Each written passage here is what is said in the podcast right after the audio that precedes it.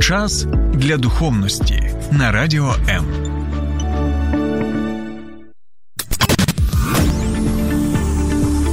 Біблія під іншим кутом.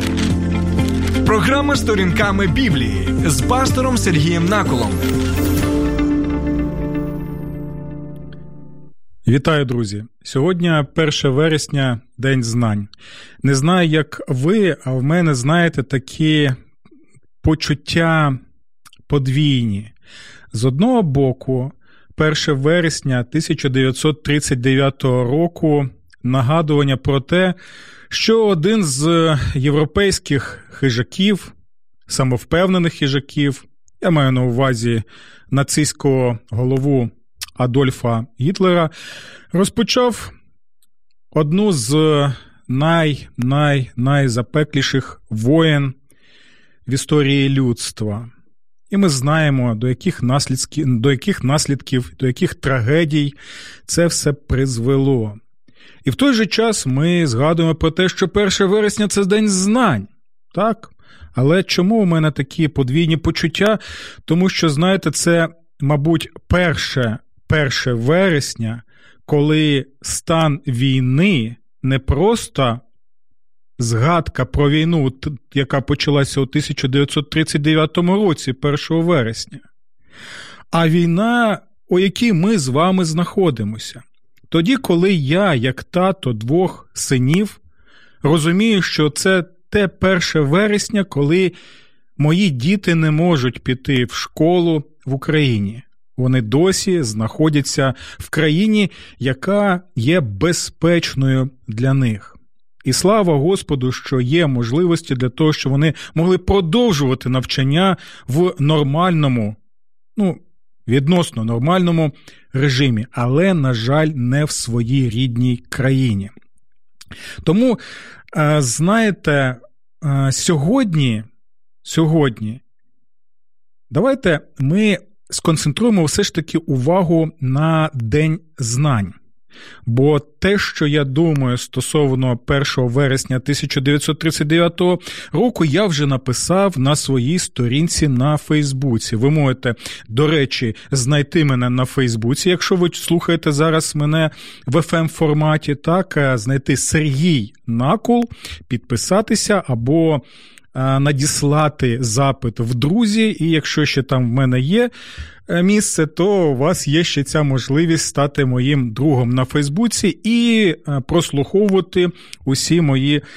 Е, не лише програми, а також і численні дописи на різноманітні теми. Тому Фейсбук Сергій Накул, а також, будь ласка, не забувайте, що у нас є і канал Сергій Накол сторінками Біблії на Ютубі, де у нас є також жваве обговорення різноманітних тем. Тому Підписуйтесь на мій канал, ставте вподобайки, потіште алгоритми Ютубу і підтримайте україномовний біблійний контент. А я зі свого боку буду дуже за вас вдячний і навіть буду за вас молитися. Добре, друзі, і сьогодні тоді ми сконцентруємо увагу більше саме на День знань і сконцентруємо увагу на наступне запитання. Чи дійсно церква була каменем спотикання для розвитку науки і освіти в Європі, особливо в середньовіччій Європі? Е, що ви думаєте стосовно цього питання? Чи ви вважаєте, що дійсно саме християнська церква світогляд якої і сприйняття цього світу обумовлено біблійним вченням, а проти розвитку науки і освіти. Або усе ж таки за. І сьогодні ми будемо намагатися це питання розглянути. Ось і що я можу сказати особисто, так, зі свого досвіду. Знаєте, я з самого початку е, був продуктом радянської школи. Я чудово пам'ятаю, як у нас щопонеділка був такий урок, як політінформація, і там нас обробляли. От політично проінформувавши саме з точки зору світогляду комуністичної партії, там нам розповідали, наприклад, що і Бога нема, що усе це казочки бабусині, так, усе це я чудово пам'ятаю, і у той же час. Ви можете написати, який у вас досвід, так? У той же час у мене дійсно було сприйняття, що от це церква, християнство і Біблія взагалі вони проти розвитку науки. Я чув багато історій, або у мене склалася така картина, що дійсно усе, що робила середньовічна церква в Європі, так це переслідувало науковців. І знаєте, науковці вони були такими своєрідними прометеями, які несли знання, які несли освіту, які несли прогрес людству. І в Європі, наприклад, у середньовіччі, але ось ці мракобіси, ретрогради, так, е, ось ці всі церковники, вони лише тільки і хотіли, і мріяли, щоб знищити усіх цих прометеїв науки. Так, і в мене дійсно таке було відчуття, і я. Впевнений був в тому, що, е, мабуть, сотні або навіть тисячі науковців були знищені церковниками на вогнищах інквізиції протягом середньовіччя, так і ось таке у мене склалося враження. І наскільки ж я був шокований, коли я почав розглядати усі ці речі на основі не якихось там уявлень або пропагандистських штампів, або пропагандистських е, казочок, так, а на основі вже конкретних історичних фактів, серйозних вчених, так, е, світового рівня, е, ті ж самі вчені, які, наприклад, там і в Кембриджі, і в Оксфорді, і багато з яких не є там, наприклад, наприклад, християнами, серед них є і агностики, і атеїсти, але які дійсно фахівці своєї справи, які чесно кажуть, що ну, друзі, знаєте що, а тут трошечки не така ситуація, як е, вважали, або навіть зараз вважають багато людей. Бо знаєте, і е, навіть у 2022 році. Е, ну, більше це було звичайно до війни, бо зараз у нас інші проблеми. Багато було людей, які дійсно так вважали, що церква, особливо в середньовіччя, у таке, знаєте, середньовіччя, яке вважається таким часом мороку, часом мракобісся, чимось таким взагалі. Е- Страшним, ось що дійсно там відбувалися якісь жахливі речі, і церква те, що й робила, що лише придушувало, придушувало розвиток науки. Добре, давайте тоді Дійсно, розглянемо це питання. Знову нагадую, чи дійсно церква була каменем спотикання для розвитку науки і освіти в середньовічній Європі. Але трошечки ми також і е, початок християнства розглянемо, якщо у нас буде час. Я розумію, що не так вже у нас і багато часу для цього. Для розгляду цього запитання, тому я буду намагатися бути ну, таким ось precise, як то кажуть англійською мовою, тобто е, небагато говорити, але за. Е, суттю. І ви можете також зараз написати в коментарях, що ви думаєте стосовно цього, які у вас є м- уявлення стосовно цього запитання, а ми будемо вже е, розглядати. Добре, дивіться. Був такий вуйко, цікавий атеїст. Він написав книжку, доволі впливову книжку свого часу. Звуть його Дрейпер. Так ось він в своїй цій. Можна сказати, навіть класичній праці, яка назва якої історії конфлікту між релігією і наукою, пише наступне: вона, тобто церква, стала каменем спотикання для інтелектуального розвитку Європи на більше, чим тисячу років. Вау! Ого! Оце, Оце дійсно сказав, як сказав, сказав, як, знаєте, відробив. І що ж нам робити з цим всім? Дивіться, дійсно чи, дійсно так чи ні? Бо ось подібні подібні заяви ми можемо читати і в інших книжках, і навіть у різноманітних, знаєте, програмах, які присвячені саме цій темі. Ну, я думаю, що перш за все нам потрібно розглянути сам термін наука. Знаєте чому? Бо тут є така, знаєте, трошечки проблема. Чому? Тому що дивіться, з одного боку, ми вважаємо, що було якесь там середньовіччя, темрява середньовіччя, хоча це не так. І більша кількість, я наголошую на цьому. Якщо ви зі мною не згодні, напишіть, будь ласка, і виявіть мою брехню, якщо це не так. Але більшість фахівців, істориків світового рівня, вони зараз кажуть наступне: середньовіччя ніколи не було. Часом мороку, так як його презентують в популярних фільмах, передачах і так далі. Так? Це важлива річ. Тому дивіться, у пересічної людини може склатися уява наступна: є ось такий морок, морок середньовіччя, мракобіси там, ретрогради. І в той же час науковці. коли ми чуємо слово науковець, наука, ми одразу сприймаємо це слово як сучасні люди. І ми вважаємо, що тоді, в період середньовіччя, мороку і мракобісся, ретроградства, так, були люди як сучасні науковці, які намагалися донести істину науки. Але це не так, друзі. Навіть не було такого розуміння, як наука в сучасному, в сучасному вигляді. Була так звана natural philosophy англійською мовою, тобто природна або природнича філософія. Так? І люди, які займалися ось цією справою. Природничої філософії, вони їх називали як природничі філософи, так? І вони саме споглядали за цим світом, фіксували якісь е, е, речі. І ось я, знаєте, хочу зараз от навіть записав тут, хочу процитувати одну е, фахівчиню. Маргарет Ослер. Вона пише наступне, буду перекладати. У ті часи ще не було такої істоти, як науковець. Почули? Це фахівчиня пише. Можете написати, згодні ви зі мною чи ні, можливо, у вас є якісь інші дані. Тоді не було такої істоти, як е, науковець.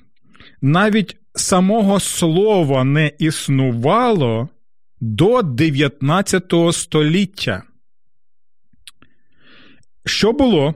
Була природнича філософія. І ось ця природнича філософія, обумовлена богослів'ям, вивчала е, зміни в природі загалом, рух небесних тіл, а також е, нагляд за різноманітними елементними, також споглядання за світом рослин і тварин. Добре. Ну, добре, ми е, зрозуміли, що тоді не було науковців у сучасному розумінні, так то були люди, які можна, ми можемо їх назвати як протонауковцями, якщо можна так висловитися, так? Ось, але ну добре, якщо і не було науковців у сучасному розумінні, то чи церква у середньовіччя не переслідувала ось цих протонауковців, чи вона не знищувала їх на вогнищах інквізиції, так? І що саме цікаве, одразу. От я згадав про це стосовно вогнища інквізиції. Багато хто вважає, що це там були сотні, тисячі, десятки е, тисяч ем, науковців. Друзі, навіть Джордано Бруно він був знищений церквою, і ми це не виправдовуємо. До речі, були свої темні плями в історії церкві, які жодним чином не пов'язані з вченням Ісуса Христа. Я на цьому наголошую і визнаю. Але Джордано Бруно був знищений на вогнищі не за наукові свої праці, друзі. Навіть якщо ви почитаєте усі ті документи стосовно його звинувачення, ви побачите, що він був звинувачений і страчений не за наукові свої досягнення або доробки. Ні. Він був страчений як лжевчитель. Так? Ну, це щоб ми розуміли стосовно цих речей. А якщо ви знаєте е, факти конкретні історичні, що там знищили 10 вчених, Так, е, я вже не кажу про 100 або тисячу. Будь ласка, наведіть мені приклади цих десятьох вчених, яких дійсно знищили за їх наукову або протонаукову працю. Я дійсно хочу почути це. Ви можете навіть написати у нас в коментарях. Добре, а чи ну добре, але ж переслідувала, придушувала намагалося якимось чином е, зупинити, пригальмувати їх діяльність. Добре, давайте ми е, побачимо, чи було так чи ні. А ось, до речі, я хочу ще прочитати одну цитату, яку я виписав стосовно середньовіччя як темних віків, як багато хто і досі вважає. Я процитую Майкла Шенка, це теж е, один з фахівців, істориків.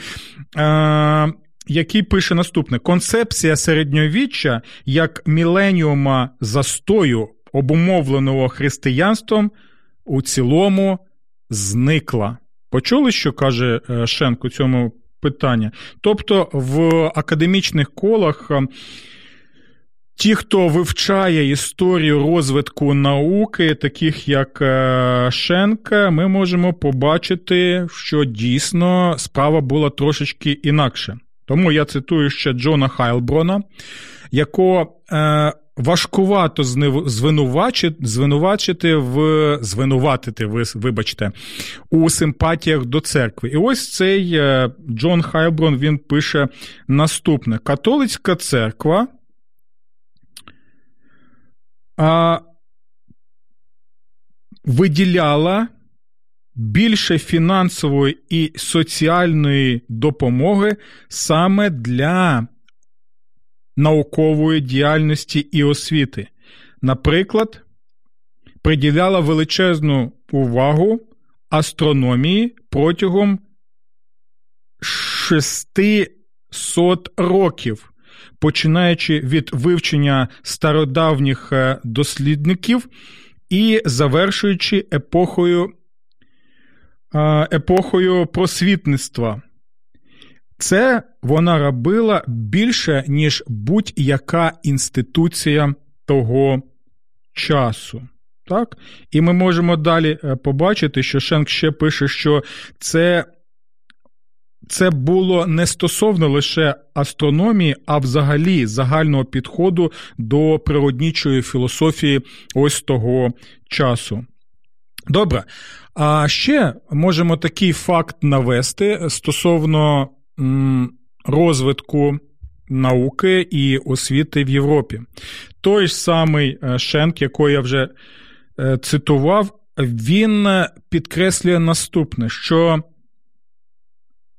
у ті часи середньовіччя, у середньовіччій науки за ініціативою і за підтримкою саме е, католицької церкви було побудована величезна кількість університетів.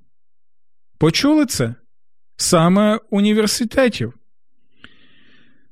У 1200 році вже існували відомі центри в Болоні, Парижі, Оксфорді. В 1500 році, як е, каже Шенк, у всій Європі вже було десь приблизно 60 університетів. Ви почули? 1500 рік і вже було більше 60 університетів по всій Європі, які приділяли увагу вивченні е, стародавніх філософів, так, вивченню усіх тих речей, тих цих наробок, які були ще до них, і був величезний зацікавленість у цих всіх речах.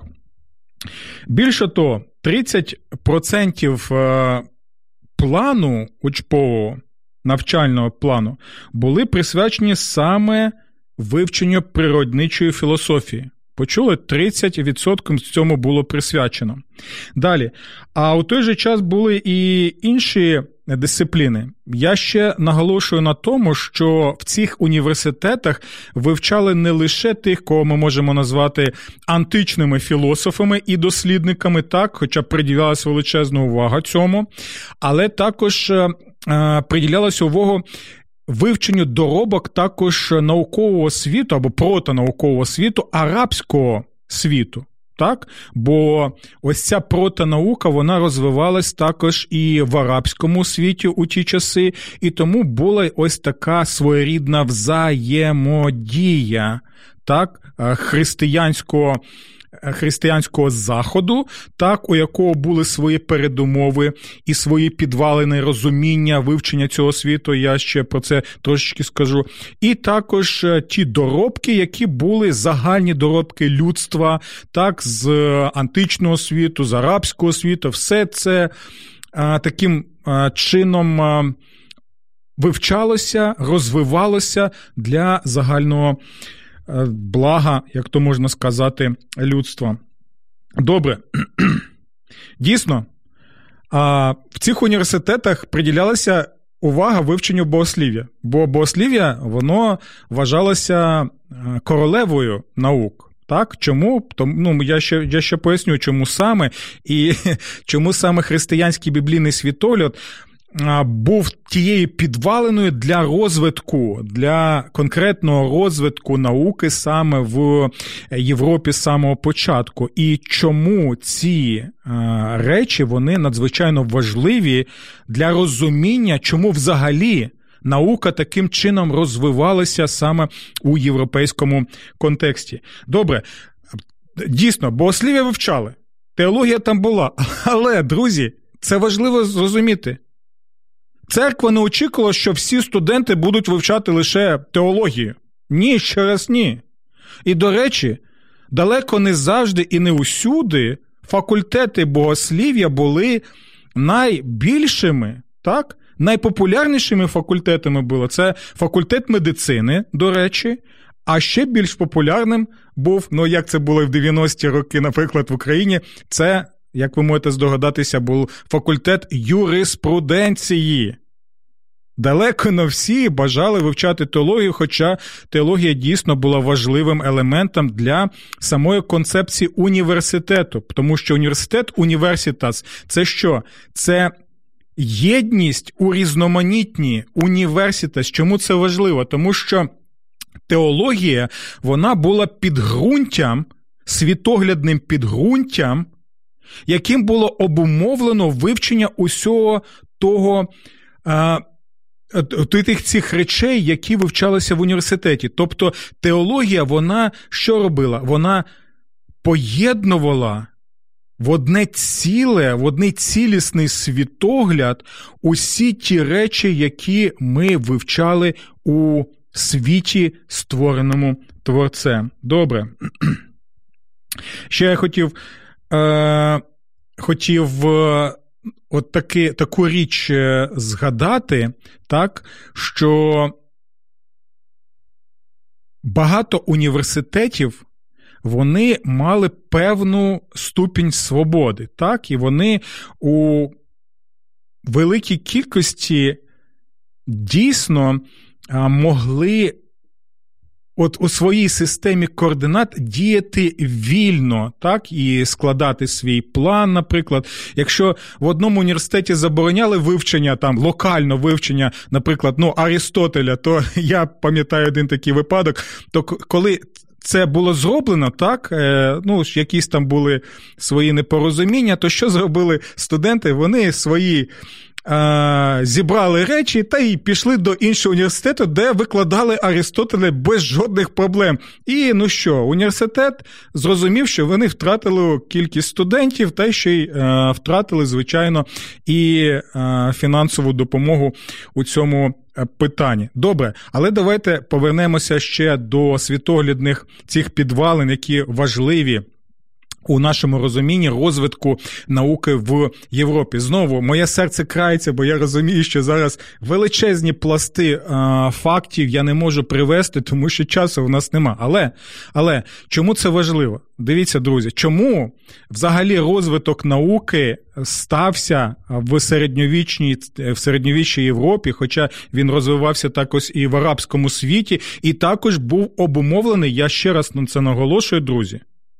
Він був обумовлений не якимось там, знаєте, атеїстичними засадами. Ні, він був обумовлений саме теїстичним світоглядом, що в арабському світі, що в християнському світі, незважаючи на теологічні а, е, на теологічну різницю, яка існує між, е, наприклад, тим ж самим ісламом і також християнством. Чому дивіться, біблійний світогляд наступний.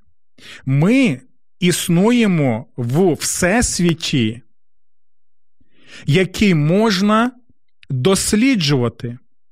Це важлива річ. Ми існуємо у всесвіті, який можна досліджувати. Це факт. Чому це важливо для християнського біблійного світогляду? Тому що цей всесвіт був створений істотою, Богом Отцем, Сином і Святим Духом, істотою розумною, інтелектуальною. Тому ця розумна інтелектуальна істота створює всесвіт, який можна пізнавати. Добре. І цей всесвіт існує не сам по собі, у Бозі. Так? Що ми бачимо? Є другий важливий фактор християнського біблійного світогляду. Те, що цей розумний інтелектуальний творець, який створив пізнавану, пізнаваний всесвіт, він створює істоту за своєю подобою, за своїм образом, людську істоту. У якої також є що?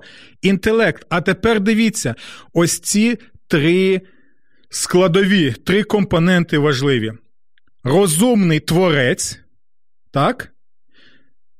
Пізнаваний Всесвіт і розумна істота, людина, яка має здатність пізнавати Творця завдяки його откровенню і пізнавати Всесвіт. А чому ця розумна істота може пізнавати Всесвіт? Тому що вона була створена здатністю пізнавати Всесвіт, у якого є здатність бути пізнаваним. Так? І це важливо. Далі. Що означає целем Елохім в Біблії, або імаго Деї, як ми знаємо латиною, так? Або εἰκὼν τοῦ θεοῦ, так, на грецькою мовою. Що це означає? Чому це настільки важливо?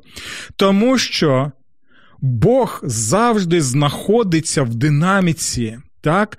І він створив людину, яка не може бути статичною істотою. Ми не можемо просто сидіти і нічого не робити. Ми створені творцем таким чином, що нам потрібно пізнавати. Бо він заклав в наше ДНК ось саме це. У нас ось таке, знаєте, шило в одному місці, якщо можна так сказати, що ми не можемо всидіти на одному місці. Нам потрібно вивчати, вивчати. Чому? Бо закладено так творцем, бо він нас помістив цю, в цей всесвіт. Ось чому, ось чому одна з складових речей для людини це пізнавати творця через його откровення і пізнавати всесвіт, який є откровенням Творця для Божої слави. Ось чому це є підвалини для розвитку науки саме з біблійного християнського, або можна навіть сказати, юдео-християнського світогляду, що це те, що все випливає. Так, що дійсно я буду вивчати цей світ, тому що вивчення цього світу, дослідження цього світу, це і є те, що я роблю як людина, створена за образом Божим, бо таким чином мене створив Творець. Ось чому і почалося розвив... почався цей розвиток, потужний розвиток у а, християнській системі координат, е, саме, наприклад, в історичному процесі середньовічної Європи. Добре, друзі, це те, що я хотів трошки сказати. А, Ось у нас тут є таке запитання від Владислава. Пане Сергію, дуже цікаве дослідження. Вибачте, що питання трошки не в тему, точніше в тему, але питання має загальний характер.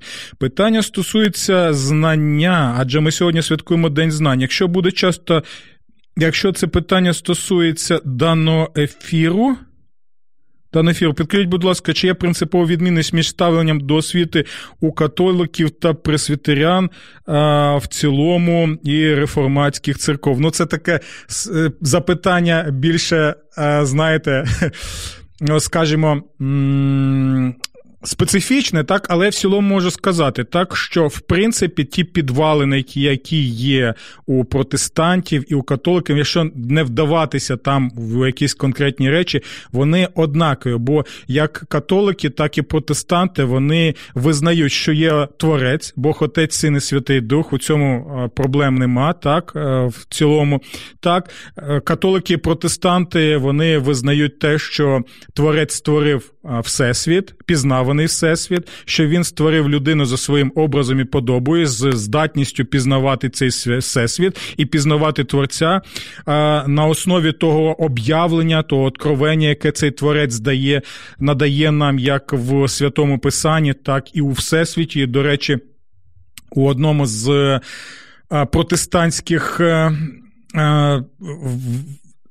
документів віри, ми на ми навіть читаємо наступне, що Бог створив цей світ як е, величезну книгу, в якій кожна, у якій кожна літера це представники, можна так сказати, флори і фауни. І ми таким чином. Читаємо цю книгу і пізнаємо Боже откровення. Ну, ось така річ. Тобто, звичайно, там є е, конкретні там передумови так у католицькому богосліві або в протестантському богосліві стосовно там передумов, як ми розглядаємо в цей е, всесвіт, але це вже знаєте такі вже речі, які е, стосуються більше обговорення в контексті семінарії. У нас, на жаль, нема часу, щоб більше зупинитися на цьому запитанні. Можливо, у нас будуть е, якісь програми на цю тему, де я більше можу зупинитися саме на вашому запитанні. Будь-якому випадку, Владислава, я вам дякую за ваше запитання. Це слушне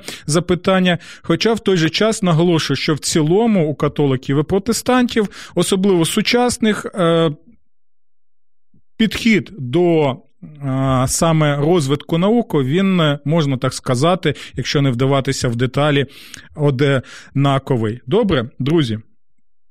Ще одну річ, на яку я хотів би звернути увагу, так я вже наголосив трошечки про основні світоглядні так підвалини, чому розвиток науки взагалі був можливий.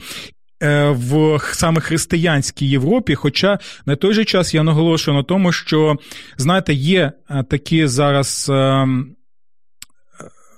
ну я я чую такі ось заяви, що нібито наука вона задячує розвитку саме християнству.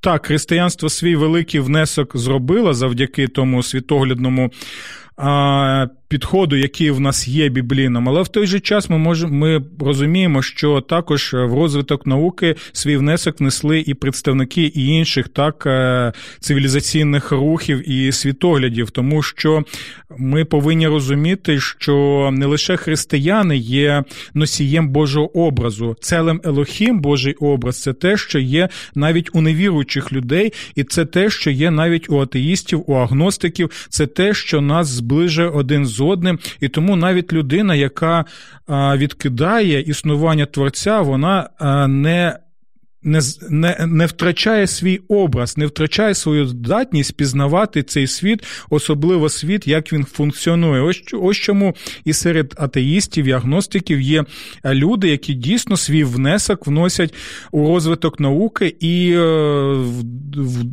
внесок в благо нашої цивілізації, розвитку розвитку науки, техніки е, і і так далі. Так? Тому, Чому? Чому? Тому що знову і знову я наголошую на тому, що кожна людина, кожна людина вона створена за образом і подобою Богу, Божою, і таким чином ми можемо побачити, як. Е, е, як людство і може пізнавати пізнаваний світ. І в цьому питанні я хотів ще наголосити на наступне: що знаєте, є деякі з, мо, з моєї точки зору, ви можете написати, згодні ви зі мною чи ні, але проблема з атеїстичним підходом до розуміння цього світу. Чому? Тому що дивіться, беремо когнітивні здатності нашого мозку. Так, дивіться, якщо якщо наш мозок він розвивався з точки зору атеїстичного еволюціонізму, саме в контексті адаптування до умов і виживає тоді найбільш пристосованіший, так, то наш мозок тоді заточений не на те, щоб пізнавати істину, а заточений на те, щоб пристосовуватися. А наш мозок, вона така дійсно е, дивна річ. Чому? Тому що дивіться, якщо потрібно. Свого носія так ввести в оману заради його спасіння і адаптування в цьому світі, то мозок тоді він може маніпулювати нами. Так, то тоді як атеїстичний, наприклад, еволюціоніст, він може довіряти своєму мозку. Як він може довіряти своїм когнітивним здатностям, так? можливостям своїм когнітивним, як він може довіряти і казати, що на основі свого розуму я можу пізнавати цей світ і якісь висновки робити, якщо я не можу навіть довіряти своєму мозку, який може мене просто вводити в оману. За чого? Заради того, щоб я міг таким чином адаптуватися у цьому світі. Тобто, бачите, навіть навіть ця передумова вона потребує з моєї точки зору. Саме е, саме вже е, віри, факту в те, що я можу довіряти розуму. А як я можу е, довести, що я можу довіряти розуму, якщо мені потрібно і використовувати цей розум, який, у свою чергу, заточений на то з точки зору еволюційного е, атеїстичного еволюціонізму заточений не на те, що на пошук правди, а на адаптування у цьому світі. Розумієте, я. я... Надіюся, що ви зрозуміли, так, які тут є проблеми і над чим є роздумувати. Це одна з речей, які ми можемо розглядати зараз у сучасному світі саме в контексті розвитку науки, розвитку освіти і так далі. Ну що, друзі, е, можу сказати наступне. Наприкінці хочу прочитати. Ось я тут е, зробив таку цитату Шенка. Е, знаєте, таку, такий висновок зробити маленький. Стосовно стосовно того, чи придушувала чи гальмувала середньовічна церква розвиток науки і освіти в середньовічній Європі. Якщо середньовічна церква намагалася гальмувати розвиток науки, тоді вона припустила колосальну помилку у терплячому, не у терплячому, я вже не кажу у відкритій підтримці стосовно університетів, тому що між 1150 і 1050 роками більше освічених європейців мали доступ до науч до наукових е, вивчень, ніж будь-хто до людей, які жили до них з більш ранніх культур, і це було завдяки появі розвитку е, навчального плану природнічої філософії у середньовічних університетах. Добре, я сподіваюся, що трошечки ми розібралися з цим запитанням, і тому до нових зустрічей в нашій програмі Сторінками Біблії на радіо М. Сподобався ефір? Є запитання або заперечення? Пиши радіом.ua